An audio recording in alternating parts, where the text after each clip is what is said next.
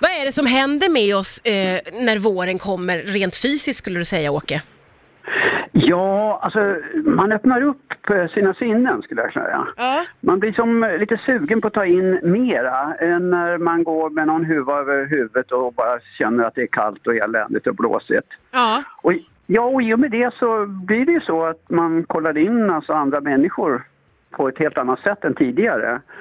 Och därmed så, eftersom de då kanske också har lite klätt av sig lite grann, visar naken hud och överhuvudtaget är också positiva, så kommer Ja. de här små le leendena fram och sen har vi ju en sån här mekanism inom oss om man om någon ler mot oss så ler vi ofta tillbaka om det inte är så att vi blir på väldigt dåligt humör. Men Ja. annars är det en mekanism som finns inom det som kallas för spegelneuronsystemet som går igång bara man ska använda sig av sån här teknisk term. Ja. Så det, det är det som händer, att man blir mer öppen och, och därmed lite mer positiv. Och i och med att man blir det så kan man ju bli sugen både på det ena och det andra. Ja. Och, eh, ja, förstår du?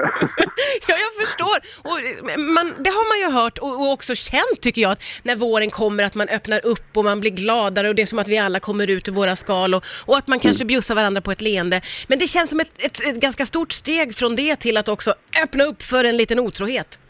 Ja, jag tror inte det är någon eh, massaktivitet.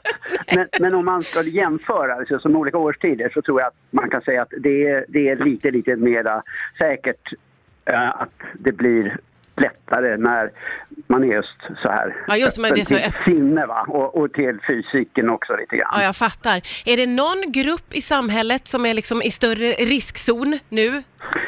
Alltid tonåringar och eh, de som inte har hunnit blivit över 35-40 år.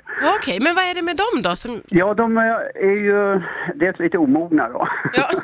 och då förstår de att inte man ska vara så försiktig. Utan de är ju inställda på att ta risker. Det är njutning att ta risker. Ja, det. det. är ju så att vi, vi har evolutionärt blivit utrustade med det sättet att, att tänka på. För att annars skulle vi aldrig lämna våra revir och aldrig försöka någonting. Va? Och det är precis i, i tonåren, när man kommer upp några år över den också, som man är mer kapabel än någonsin i livet. Va? Både fysiskt och psykiskt.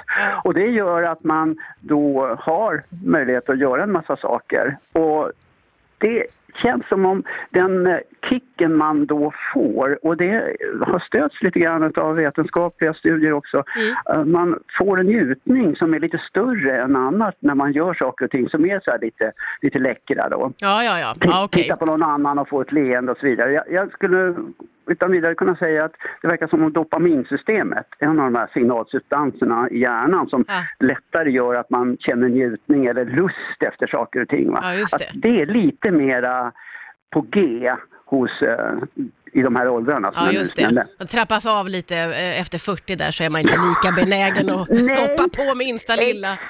Exakt, och dessutom så har du, så har du mer mogna frontallober då som, som bromsar och tänker efter. Men du, vad skulle det innebära? Oj nej, liksom konsekvenstänkandet Ja, är det. annorlunda Ja. då också va? Ja, skönt det tycker man- jag, Ja, på något sätt.